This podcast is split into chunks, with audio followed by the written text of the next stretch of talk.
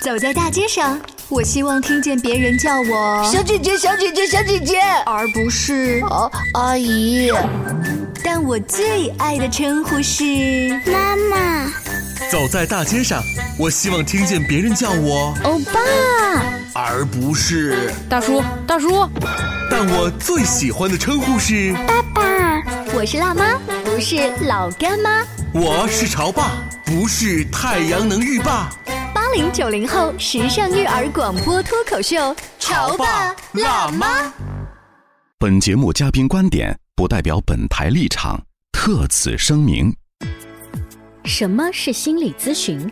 相信很多潮爸辣妈都有这种误区，认为咨询就得解决问题，咨询就能解决问题，甚至一两次的谈话就可以让结果皆大欢喜。为什么说心理咨询不仅仅只针对出现的症状？孩子不愿上学，为什么咨询了好几次都解决不了？有多少家长认为孩子的问题和自己无关？为什么大多数家长的心理年龄甚至不如孩子成熟？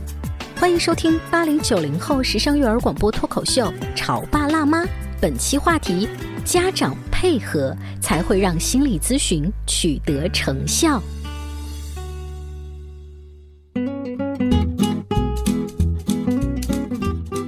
欢迎收听八零九零后时尚育儿广播脱口秀《潮爸辣妈》。大家好，我是灵儿。大家好，我是小欧。经常在我们的节目当中啊，请来一些很优秀的嘉宾老师，他们是育儿方面的专家。那我们节目播出了之后，办公室里面的、啊，包括我们的这个微信平台呀、还有我们工作人员的这个微信号啊，就有家长后台咨询说啊，某某某某老师的电话，我能不能呃要一下？我们想去做这个呃咨询，孩子现在啊学习成绩啊呃不好啦，啊最近大考又跟不上啦，甚至是在家里不上学了。哎，你最近是不是看了那个小舍得？你突然有这种想法？就不管学习好不好，都会被这个现实压着走。对呀，但问题是，现实是我们给这些家长啊、提供了。确切的帮助方向，嗯，可是这些家长，我发现有的呢是点到即止，嗯，我不知道问题出在哪里，所以今天呢，把这个专家老师请来直播间，问问他们在做专业咨询的过程当中，会不会遇到这种蜻蜓点水、虎头蛇尾的家长？嗯，有请葛玲丽老师，大家好。葛老师，你刚才听明白了吗？蜻蜓点水、点到即止这两个成语是用在了某些家长的身上。就他一开始特别着急，通过我们节目组啊，找到了一些专家老师，嗯、然后我以为他们会怎么怎么样，就是开药方哈、啊、去治疗一两次这个事儿就算了。其实问题还挺严重的，孩子的问题。嗯、很多的家长啊，他会有一个错觉啊，嗯、就是觉得我孩子他现在出现了某一个情况，然后这个情况只要消失了就 OK 了。能给我们举些例子吗？比如说这个家长本来是带着一个什么明显的情况去找你的？呃，比如说孩子他不上学了、啊，最明显的就是我来找我们的有相当多的家长啊，可以说是占了一大半，都是说孩子不上学了，怎么办？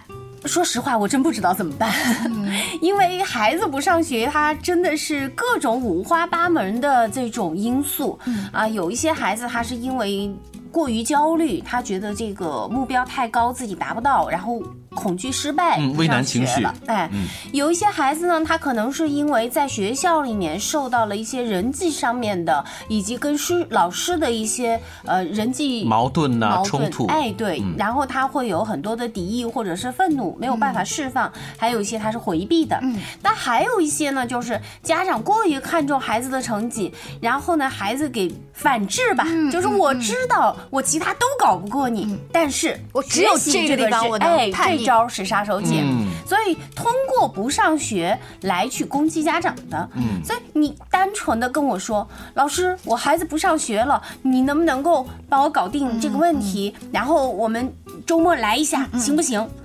呃，说实话，没办法，你来一次，我连原因都不一定能够完全摸得清。这个不像是我感冒发烧了去医院打一针，嗯吃点退烧药就好了。嗯，嗯就是咱们这个心理咨询呢，它不能够只针对症状，或者说它本身这些症状是多因一果的。但是很多的家长呢，他会盯着症状，因为症状真让人着急呀、嗯你需要帮我解决症状，解症状解决完了就 OK 了。但是咱们到医院里去啊，去发烧了，医生可能第一个反应给你验血，如果还不明确，我们可能要去做 CT 呀、做 B 超呀，就是咱们需要找到这个病因，嗯，知道病因了，对症下药，然后你最后这个发烧的症状 OK 了。如果你只需要一个退烧药的话，那嗯，那好办啊，退烧药吃下去半个小时就退烧了。问题退下去之后，它还会再烧起来。哦，你的意思是，即便带着小孩到专家老师那儿，经过一次两次，孩子看起来疏通了，他去上学了，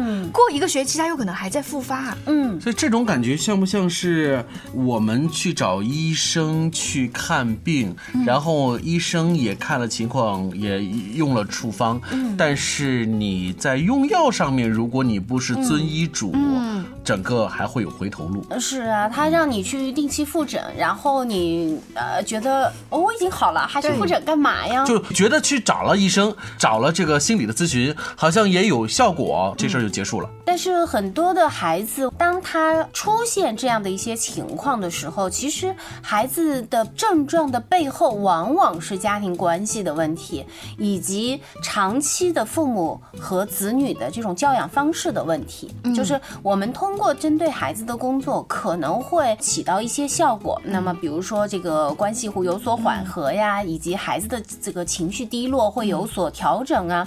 但是如果你的那个长期的养育环境不做改变的话，孩子还会最终呃会反复的陷入这种境遇中。好，那这样我们根据孩子不同的一些症状，到工作室里面找啊咨询师的，他们大概经历要多长时间，就是孩子才会有一些变化？葛老师可以给我们分析一些不同的情况，让在听节目的家长心里大概有个数。嗯，一般的来说，越是小的孩子调整的越快。这个小小到多大？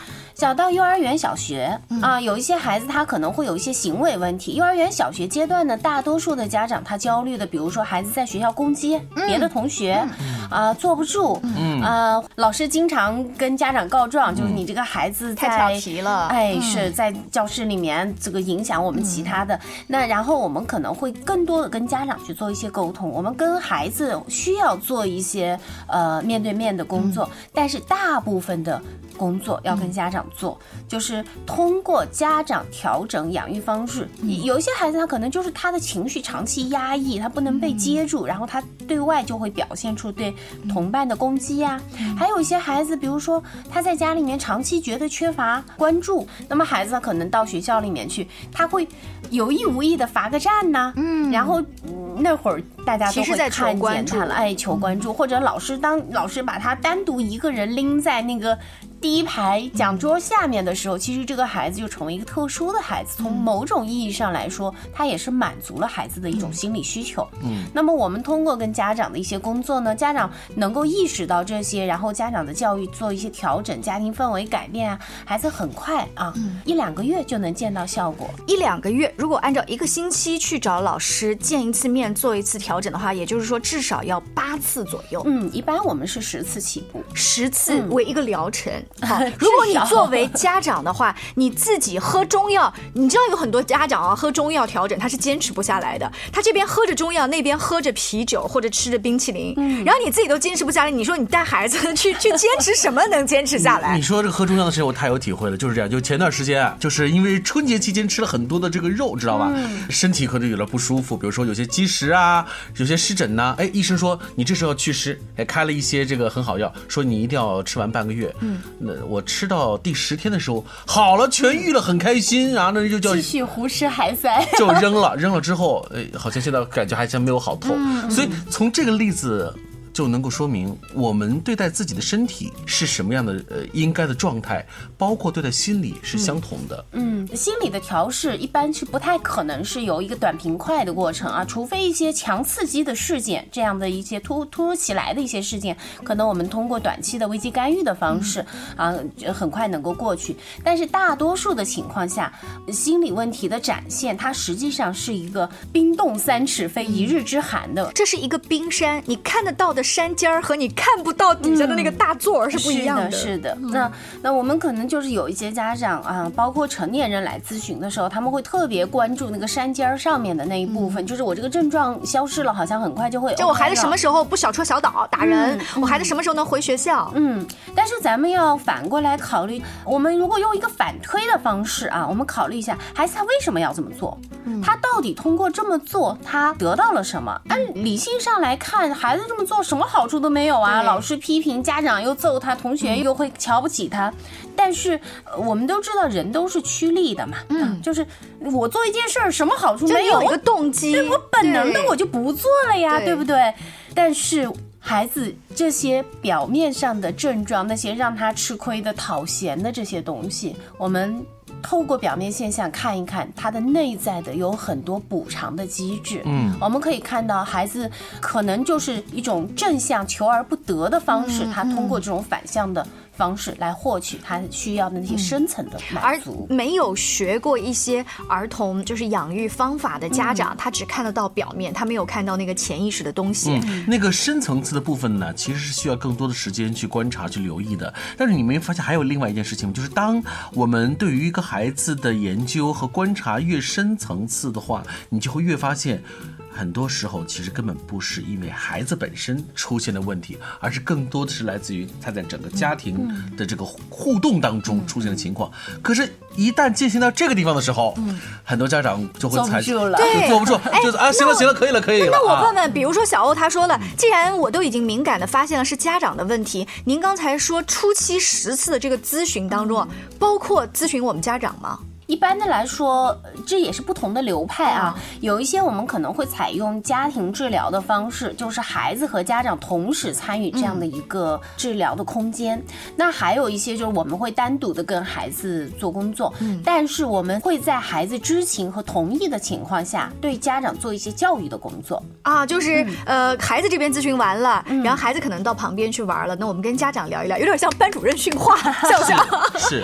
好，我们稍微休息一会儿，广告之后欢迎大家继续收听《潮爸辣妈》。你在收听的是《潮爸辣妈》，小欧迪奥，叫你变成更好的爸爸妈妈。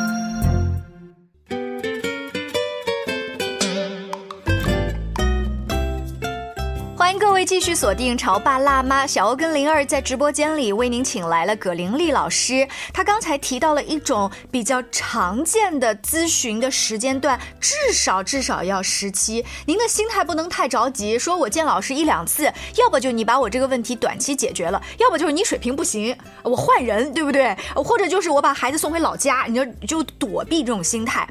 如果这个家长啊是他从来没有接触这些育儿理念，你知道，对于一个考试没及格的人，稍微点拨一下，考试及格很容易，就怕就怕他知识啊 也掌握的挺多的，觉得自己还不错，对，觉得自己不错，然后我任怎么点拨呢，他都不讲真话，这个时候估计。其实我们真的在临床工作中会接触到很多高知的家长啊，甚至有很多的家长，他们读过的这些育儿书啊什么的比我要多得多，我必须要承认。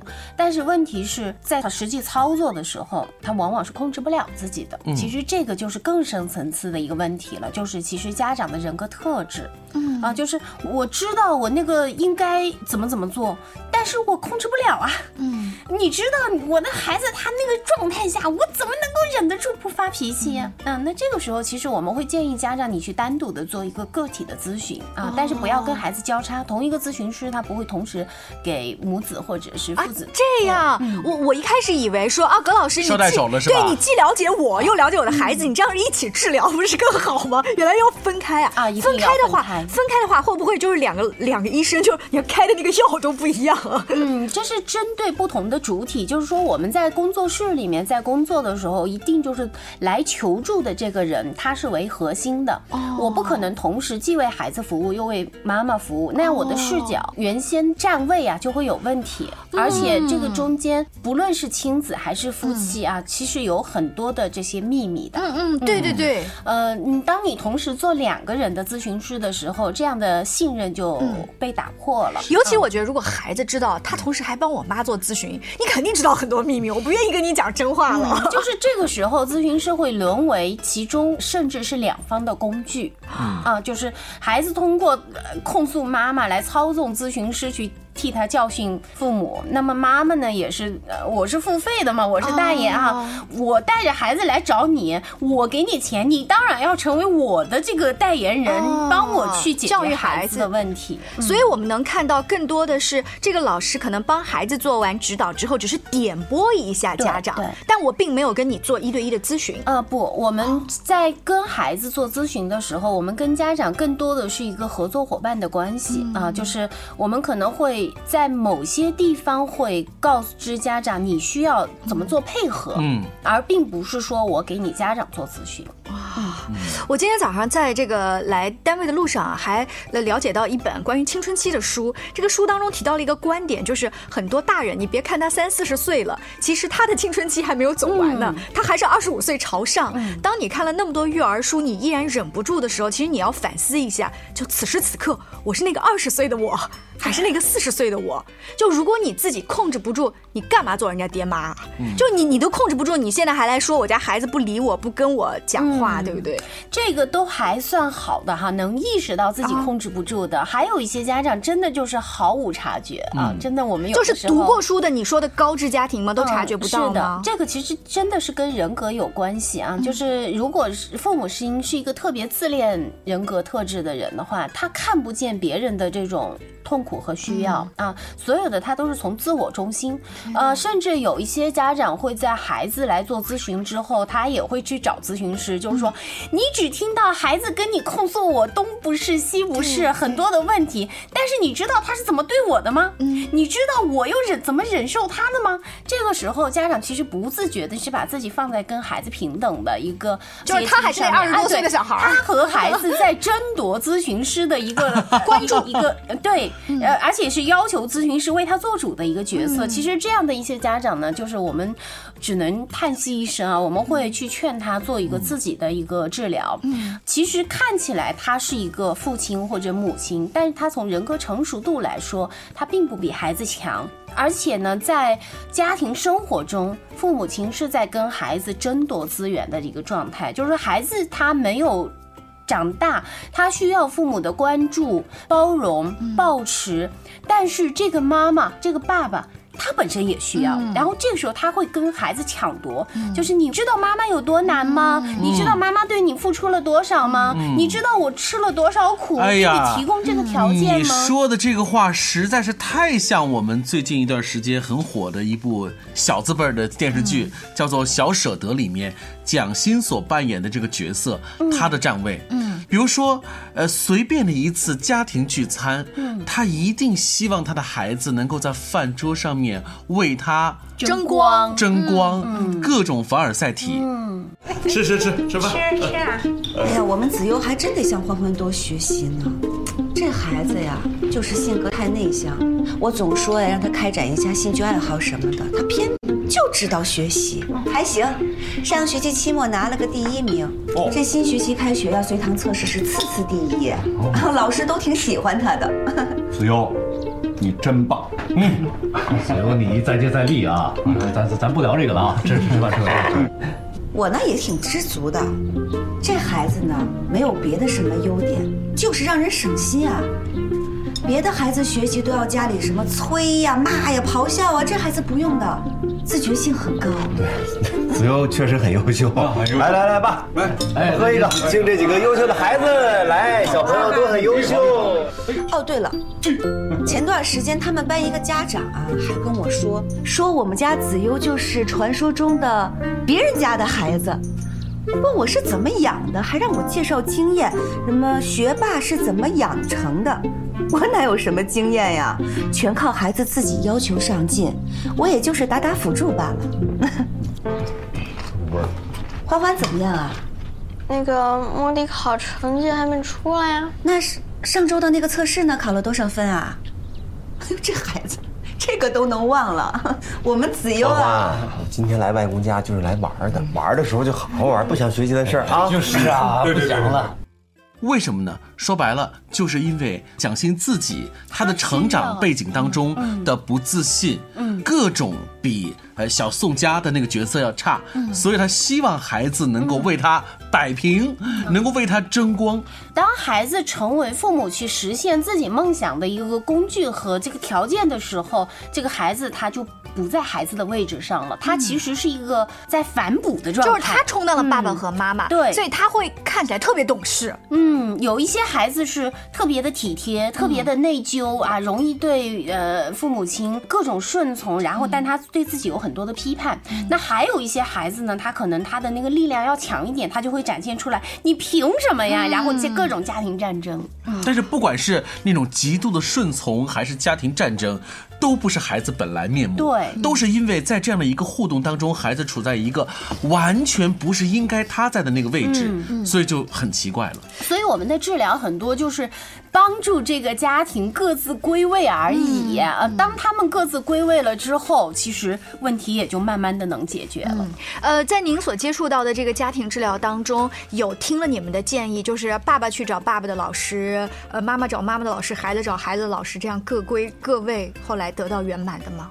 有，但是说实话，比例并不大，因为很多的家长是拒绝承认这一点的。就不是因为经济的问题。嗯，有部分经济，但是其实经济的后面更多的还是他无法面对，就是说啊，原来我有问题，我需要做调整，然后经济可能更多的成为一个幌子。哦，呃，说到这儿的话，就不能把一个心理咨询要做多久单独拿出来给你一个答案，说一次还是十次。我觉得在关心什么一个个例，我们要做多久？我们看看他这问这句话的背后是什么呢？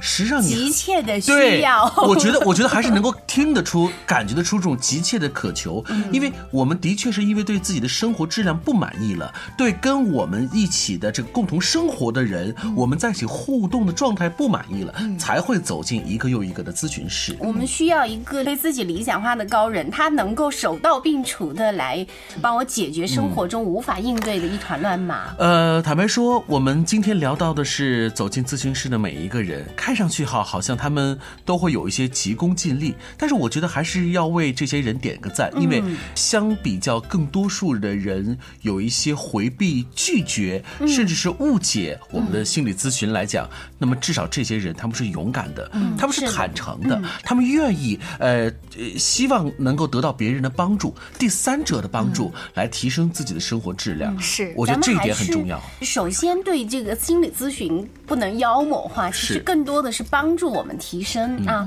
然后，其次，我们需要知道，任何问题它的形成和解决都不是能够一蹴而就的。是，今天我们请到老师，他们是以这种就是专业的咨询，就是到了一个工作室里啊，非常隐秘的这个情况下，足够安全的情况下去帮你解决一些问题。哎，还有好就好在现在的这个环境啊，育儿环境当中，更多的一些老师，比如葛老师，他们也会去上一些大课。嗯，这个大课的时候，他其实是在普及一些啊亲子关系、两性关系的相处的技巧，有的时候可能就是你那句话。